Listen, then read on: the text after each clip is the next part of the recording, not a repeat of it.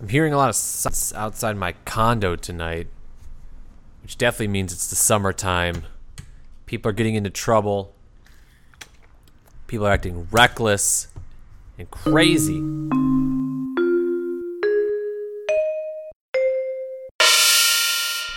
How's it going? It's another roundup. We got some good shit to get through, some bad shit to get through, some shit to get through. Oh boy, oh boy, oh boy, oh boy. But you know what? Before we get to that, I started the can book. I'm only just a little, little bit in, so like first few pages, uh, to be honest. I'm already hooked. The mythos of can is already too much for me to handle. I don't know how I'm going to get through this entire album. It is just a monster. They talk about uh, the author, Robert Young, walks into their studio, which is just an old movie theater or not not like a cinema like we think of it, but a much smaller one where people would go to watch the daily news before television. Their studio their studio is just one of these theaters coated in mattresses to deaden the sound. It's fucking genius. No state of the art materials deadening the sound or creating the perfect timbre. No uh, racks upon racks of effects and computer wizardry. They just had a, a two track mixer, and that was it. They said when they got the four track is when the band went downhill. When the technology got better than a two track, they had too many opportunities. They said they could actually like craft real songs. They could they could craft uh, takes and piece things together instead of just slicing things up from jams. And that's when things went downhill. Fucking mental. Again, if you hear the bell in the background, the cat is wandering around. She likes being around me sometimes at night. Sometimes when she's looking for food. Sometimes when she just wants to. She wants. She doesn't want to cuddle. She just wants to chill with me. I kind of like that. You know, we just we sit about ten feet apart from each other, and you know she's she pops by once in a while just to let her let me know she she likes me. I like her too. I gotta review this album first, so then I can immediately delete it off my computer, so you know it's not a positive.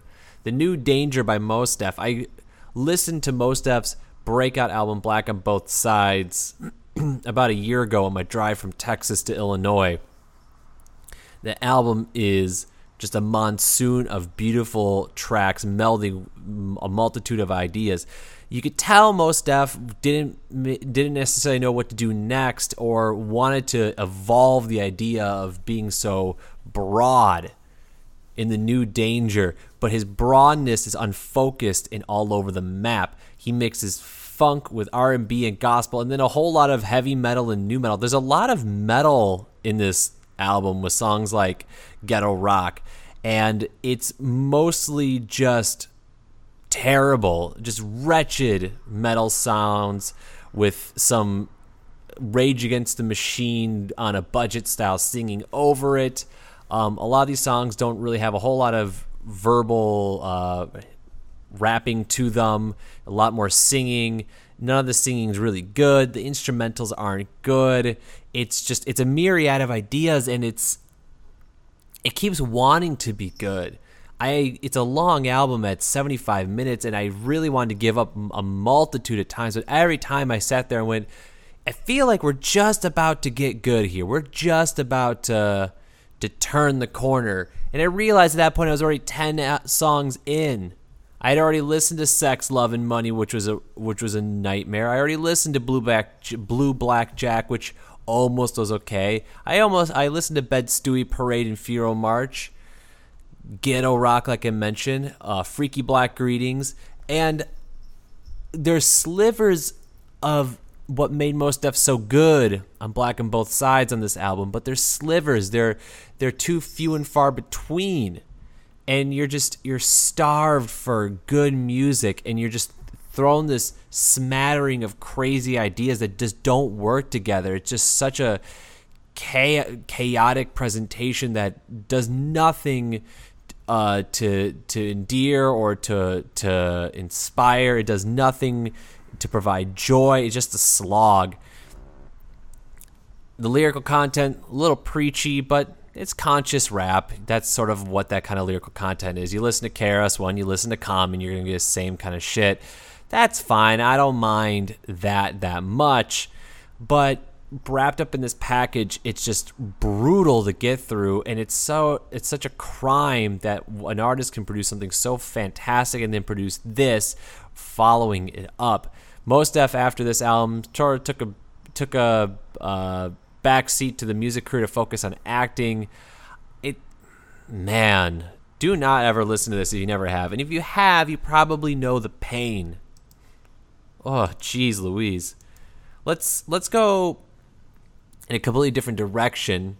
Not in terms of quality, though. Unfortunately, this is a uh, Hungarian rock record by the band Omega. Omega was one of the seminal Hungarian rock groups that brought rock music to Hungary uh, in a time when rock music was a lot of times outlawed, a lot of times was frowned upon by the communist state. Suffice to say, they are critical in Hungarian rock and Eastern European rock. On that side of the Iron Curtain, they helped spur other bands such as Locomotive GT, which we've talked about on the show before, um, Hobo Blues Band, uh, Edda Művek, Nagyfaro, all these guys. Um, basically, the epicenter of that was Omega, and their first one of the first albums was Ten Thousand Lepes, um, and you could tell that these guys really wanted to do uh, something beyond their skill level. The primarily the drummer is really, really bad. I I can't even express. One of the tracks on here, Tizezer Lepes, has a drum solo on it, and it is something you should never put on an album, something you should never be proud of. It is just rough, it is uh, off time, there's nothing fantastic about it. It's just oh boy. But the whole album is kind of like that, and it, there's a there's a charm to Omega's album here because of that. It's guys who clearly are not skilled enough, clearly are not very talented at what they do, but they're there for the sake of music, for the sake of performance. These guys are still putting out records as of not that long ago, so they they continue to press forward I imagine by now they're a much better band. But back then, the, it's there's a naivete to this music. There's an earnestness to this music because these guys are in way over their depth. They don't know what they're doing. It's I love Hungarian rock. Part of the bias of my culture of origin. Part of it is because there is, especially this early Hungarian classic rock. Sure, it's got a large Western influence, but it's got its own little bit of quirk to it. Its own little bit of. Uh, uh, uh, uniqueness that you don't get from more traditional Western rock and roll. Omega is sort of the spawning pool. It's clearly pulling a lot from Western rock music, classic '60s music, um, without a whole lot of identity. It's people going, "We've hey, we've heard the Beatles, we've heard the Stones, we've heard we've heard those Janis Joplin and Jimi Hendrix tracks. We definitely gotta we definitely gotta get on that." And it doesn't work. It's a failure if you put this out now, it'd be kind of embarrassing. There's times the drummer's off off time, off tempo. The bassist plays the wrong note. The guitarist plays the wrong note. The singing is off key. It just it it has a very amateurish packaging. But you got to imagine back then in a communist country, that's probably all they had to listen to is some you know bootleg sounding band, or you had to go to the black market and buy legit bootleg records even from a novelty standpoint, it's not really worth your time unless for some reason you are a Hungarian rock historian. Then sure, fine, whatever, fuck it, go listen to it. Don't don't let me stop you. But beyond that, while there are some Hungarian rock records, such as the first Locomotive GT record or some of the Hobo Blues Band records that I think are critical in classic rock music to listen to to appreciate, this album, while curiosity, holds no value to the listening experience. I went through all the Doors albums about a couple months ago. Um, and I gotta say, having re-listened to the majority of the catalog, there's three that I hadn't really listened to at all ever fully, so it was a chance to actually get through all the get through those. That was the Soft Parade, Strange Days in Morrison Hotel. I'm gonna keep these quick. I don't have a whole lot to say on them, just for the fact that what hasn't been said about the Doors, what hasn't been oversaid about the Doors. Strange Days is the best. Soft Parade has excellent songs, but it's just qu- not quite missing the mark, or is just missing the mark a little bit. Morrison Hotel, eh, whatever. A lot more bluesy rock and roll sound kind of lost the psychedelicness had kind of vanished kind of hitting that L.A. Woman era where van morrison has gotten a little overweight kind of shaggy was kind of falling apart all three of these albums are excellent and short so quick easy fun little romps a perfect example of why the doors were ahead of their time in terms of their music. And that's one thing i got to realize listening to the doors is just how advanced they were. And yes they're given mountains of accolade, and sometimes when these classic rock bands are doled on like this, it's it can be a little eye rolling. It's hard to imagine for me that they are this good, but I'll give the Doors credit. While there are moments that I'm not particularly loving everything they're doing, they were way beyond their peers in terms of sort of the in terms of the classic rock, pop rock kind of stuff they were creating. Hints of psychedelia, hints of baroqueness, hints. You even have hints of what would eventually become dream pop, and especially the album, the Soft Parades, which songs like Shaman's Blues and Tell All the People. Um, then you have songs like Touch Me, which transcend time. It's a song that is you would could play you could put it out in any era and have a timeless sound. It's one of the most beautiful love songs. I think lyrically it's a it's a love song that I have ever heard. It hits me right in the feeling zone. Um, but Soft Parade just a little too fluffy for me. But again, I'm not a big fan of sort of that lighter pop sound. Strange Days though, you got songs like the self-titled Strange Days, People Are Strange, um, and I Can't See Your Face in My Mind. This album is dripping with intense psychedelia, but restrained, unlike something like a 13th Floor Elevators or a Roky Erickson style record of the time. No, this one is together a little bit more, a little bit more uh, on the rails, but oozing with mysterium, oozing with quirkiness and acidity. Um, the drug, not the violent uh, compounds that make you feel a little weird, a little strange, you might say, make you feel a little weird, but they never make you feel too uh, off base. They're never too offensive or too crazy. It's all three of these albums are definite listens to. Again, with a, such a brief runtime of less than 40 minutes, you can't go wrong, but also because the Doors are seminal classic rock music that paved the way for so many other future genres. like I said, dream pop and alter, or even including alternative rock, uh, some later forms of psychedelic rock. I can think of sort of those slower band, slower. Uh, mysterious kind of bands like early era uh, Portugal the Man. I could even give some credit to the Doors for creating Beach House, as much as that pains me to say because I don't like Beach House. But you got to listen to them. There, yes, you've probably heard so much about them. You've heard the singles, but there's so many good songs in between the singles too. Kind of like the Beatles. There's a reason that there's so much love poured upon them because they paved the way for so many other things. Give the Doors a listen if you haven't. And if you have, just ain't no harm in going back to them. More classic music. And I'm talking 1996. That was 22 years ago. When did that happen? When did 22 years ago happen?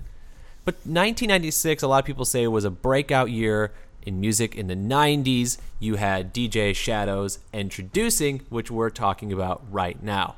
And Endtroducing is DJ Shadow's big name album, the one that, if you ever look on a best of the 90s list, they're going to be talking about Endtroducing, and there's a reason for that. Endtroducing created future genres that we're still listening to today, including uh, specifically trip hop, also plunder. Uh, really blew up, didn't invent, but blew up Plunderphonics. It created this more down tempo rap and instrumental hip hop that is we still love today.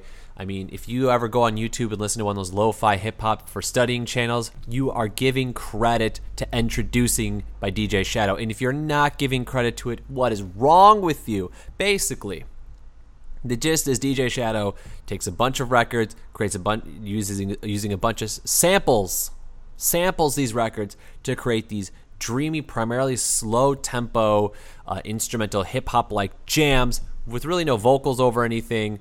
Um, creating these dreamy textures that have brooding, plodding beats and, and uh, rhythms, but they're also quite complex based on funk drumming, but with these more mellowed out instrumentals on top of them. So you have these funky, almost James Brown like licks. Probably could be James Brown drum licks from his band uh, over these much more mellow tones. So again, when you're thinking about old uh, lo-fi hip hop, that those those those uh, classic hip hop breaks, but on top of that, um, low key tone that kind of makes it pleasant to listen to, but it has that beat that keeps you going. That's what Endtroducing is all about. That's what this album is all about. Uh, song songs like Changeling and songs like Midnight in a Perfect World create these dreamy landscapes for you to get lost into, but with this nice, perfect, catchy enough beat that you're continuously following along. You're continuously nodding your head, going, "Yes, where is more of this?" And there's so much of it to sink your teeth into. It's just sort of a marathon it's uh, literally at 64 minutes. It's long, but it's a marathon of just per- a perfectly constructed world for you to get lost into. But don't think it's just only for you to, to get stoned to and uh, chill out to. No, no, no. Don't worry about that. Endtroducing also has some upbeat moments, some upbeat parts that you can get really hooked into that. Uh, pick up the rhythm, kind of get you, kind of get you a little bit more energized. This is stuff that was designed for list for getting lost into, for putting your headphones on, sitting on the beanbag chair with uh, uh, some sort of novelty item that could alter your mental state to get really sucked into. This is um, something that this is world building and uh, is a landmark album in instrumental hip hop that and trip hop that has not been topped, has not been replicated. Similar are some artists have come close or have really made a succession to it. Uh, I would say Prefuse 76 or Prefuse 73, sorry, is one of those perfect examples of creating this idea and even evolving from it. But this, again, kind of like that Omega album, but in a different way, is a spawning pool for so many other acts, so many other genres. And it's a critical album in how much it created so many things beyond it. And because of the critical nature of this album is an absolute must listen. Even if you're not a hip hop fan, you're going to love it because you're going to be listening to funky drumming, you're going to listen to gospel chops on top of some chill music glued on top of it. And remember, none of this was recorded in the studio for this album. This is all sample work. This is all just different things that already exist in this world glued together and that's what makes it so fantastic. Remember, in the 80s, in the 70s, even in the 90s, and somewhat, there weren't a whole lot of live production work for hip hop. It was just gluing pre existing stuff together to make these sounds. Not like the trap beats of today, where you just kind of make the same thing over and over again. We're beyond that. Well, we're not beyond that, but pre-created music that was compiled together, glued together like a Frankenstein, like Frankenstein's monster. sounds more creative than something that was specifically designed for a song. How is that? That's isn't that crazy? But I don't want to diss trap music too much because there are some good moments in trap music. Cardi B's invasion of privacy, I would say, in all in all earnestness, is one of those perfect examples. Uh, I had heard of Cardi B just as a concept as a person. I really didn't know much about her. I didn't know her relationship with one of the members of Migos. I didn't know how that she was an Instagram model. It was more of I just knew a human named Cardi B existed and that allegedly she was hard as fuck. So she releases this album, Invasion of Privacy. My understanding it's her first album, her first official album outside of maybe some singles or a mixtape. And is it trap music? Yes. Um, but I liked it. And there's a couple reasons for that. Number one, the production is fine. It is still sort of, I would call standard trap affair. Trap music it, it, from an instrumental standpoint is really not my favorite by any means. I feel it's a little too unproduced and it feels a little half cooked at times. I kind of get the sense of trap music being a template, f- the music itself being a template for the vocal performance, but it also feels like it just it's there's like a piece of the music that just doesn't even feel completed. It's sort of a half glued together patchwork for someone to to rap off of, and the, the issue then is if the if the vocal performance, if the if the, if the verbal uh, the lyrics, the lyrical content isn't strong, you are going to run into a serious issue of why the fuck am I even listening to this? Cardi B, fortunately, ascends those pitfalls and creates a very lovely little album to get yourself lost into, um, or just bob your head to, or grind on your boo to. Cardi B's ver- vocal performance for the for the most part is aggressive, raw, searing with razor blade edged violence. You cannot mess with Cardi B. She's the hardest of them all. She was stripping for money. Now she's rapping and she's going to beat the shit out of you. And her vagina is locked and loaded.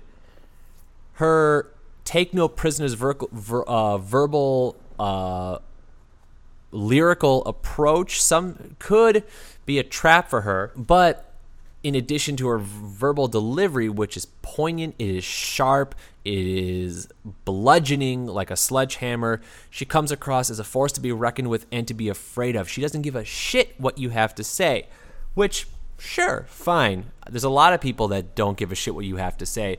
But the way she presents it, I'm engaged and I'm actually interested in the fact that she really does not give a fuck she don't give a fuck and i kind of want to know a little bit more about why it's isn't that kind of interesting that that she has that effect on me um, she talks a lot about her life she talks about beefs she has she talks about love romance sex um, there is some of that braggadocio. Yes, there's some talking about her money and I think a Bentley she's driving, you know, song, songs like Money Bag and Ring. But then there's other songs like Get Up 10 and I Do featuring SZA or through your phone, where there's some self disclosure about possibly the rough life she had to get to that led to where she is now. So I give her credit. There's some sincerity, there's some openness to what she's discussing. It's not all just look at me, I'm the most I'm the most wonderful person. There's some vulnerability. And again, she delivers it with hammer blow after hammer blow. There's some moments where things are a little down tempo uh, such as the song Drip, coincidentally featuring Migos, my apparently my current punching bag. But for the most part, she even if the music itself, the instrumentals are sort of a ho hum of trap production, her, she keeps things elevated and exciting and engaging to listen to. It's worth your time in terms of hip hop albums of 2018 so far. It's been one of my favorite. I enjoyed it quite a lot. Um, mainstream? Absolutely. But does it do a good job of what it needs to do? That's also true as well. I think I, I think you'll enjoy it. And if you're desperate for a trap album and you realize Migos uh, Culture 2 is a fucking nightmare to listen to, you're going to be much happier that I recommended this one to you. I don't have a whole lot to say on this next album, but I wanted to mention it because I went through a spat of listening to a lot of ambient records. More I'll be talking about at a later point. Uh, the uh, artist is Imprints, and the album is Data Trails. Came out in 2014. I'm a big fan of ambient music. Um, obviously, there's a time and place. I'm not going to listen to a Brian and Eno, Eno record like music for airports while I'm driving down the highway. But if I just need to relax on an airplane, if I'm reading reading something and I want a little noise in the background, ambient music is perfect. Uh, Data Trails is varied enough. It has enough different ideas in its five songs, each running an appropriate amount of length from 12 from either four minutes in Wardenclyffe Tower to 12 minutes in Horror Birds. Uh, to keep me engaged, they have builds, they have swells, they have a nuance and a complexity, obviously, but obviously in this slow, drawn out manner that uh, is soothing and relaxing, that keeps the senses tickled but not overstimulated. Um, and for if I'm if I was studying, if I'm reading, if I just need something to kind of play in the background, that's why a perfect reason for ambient music. So if you're a fan of ambient music, Data Trails by Imprint is an absolute must listen. Pays nods and respects to Eno, of course, but you know paves its own way as well. If you don't like ambient music, this isn't gonna change your mind by any stretch of the imagination. Nothing will, but that probably means you're just a heartless bastard. I listened to this one just a couple days ago. The Vaccines, Combat Sports. Vaccines are a British indie rock band. They've only been around for about eight years. Um, and they're here with this new album, Combat Sports. When, when I got when I uh, came across it, it was built to me as punk music, which I was curious about, and for some reason I thought they were the Hives. I mistook the two. Uh, they are not. Um, this is a charming little record. Let me tell you. Let me tell you. Um, brief, at thir- about thirty minutes. Um, comes, does this thing, and leaves. It's an indie rock record, not a, a punk record. What I really liked about this record is it paid a nod to the current trend of synthesizers, synthwave, electronica music, but made sure it still held its own in being a rock record. So, unlike some recent examples, such as the most recent Franz Ferdinand record or a big chunk of the new Decemberist record, they didn't go full synth, they didn't go full techno. They put some in there, so you definitely get some synth bits, you get some moog, but overall, those are just sprinklings cre- that help this record stay relevant in a more electronic based era of music. And for a band to pay credence to what the current trend is about maintaining its current identity to me is critical and it's important there's too many uh, bands at this point that have completely abandoned their identity, and I think this happens at all times. They complete, a band completely abandons identity to chase what's popular, to chase what's selling right now, and especially right now in this era when electronic music has hit such a massive resurgence, such it did in the '80s, and some of this music, so, or current pop music, sounds just like '80s music. A lot of rock acts are chasing that. A lot of hip hop acts are even chasing that sound.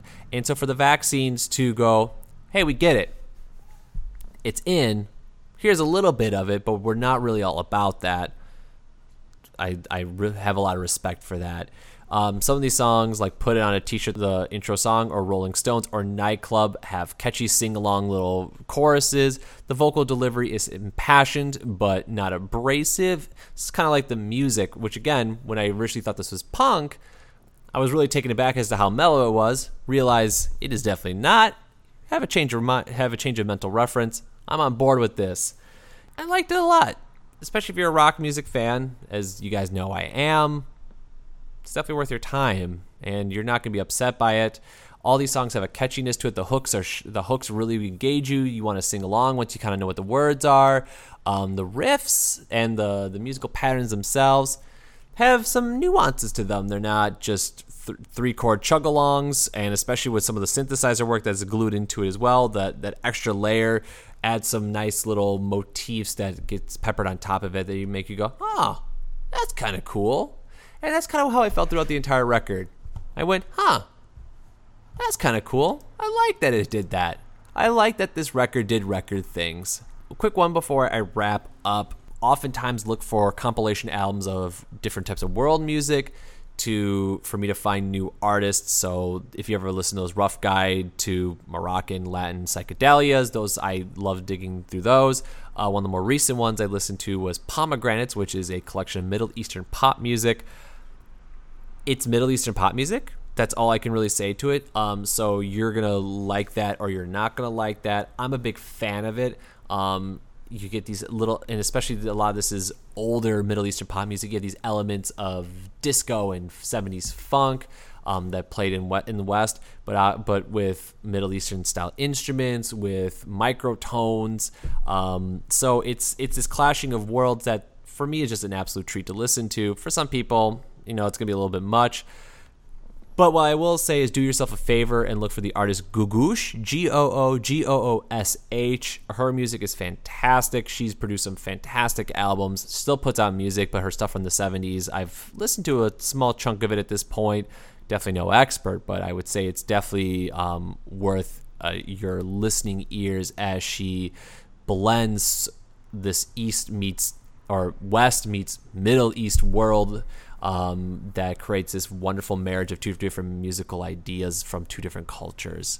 Uh, I like the Pomegranates compilation, but again, I am a lover of di- music from different parts of the world. If you're just really into your 4 4 uh, major scale stuff, you're not going to like it. But I think you really need to challenge yourself. I, I bring this up too because this is a safe album to explore this in. This is not the deep end of the pool. This is designed to sell in the States, and this is designed for you to go, huh, I'm kind of curious about what this might be.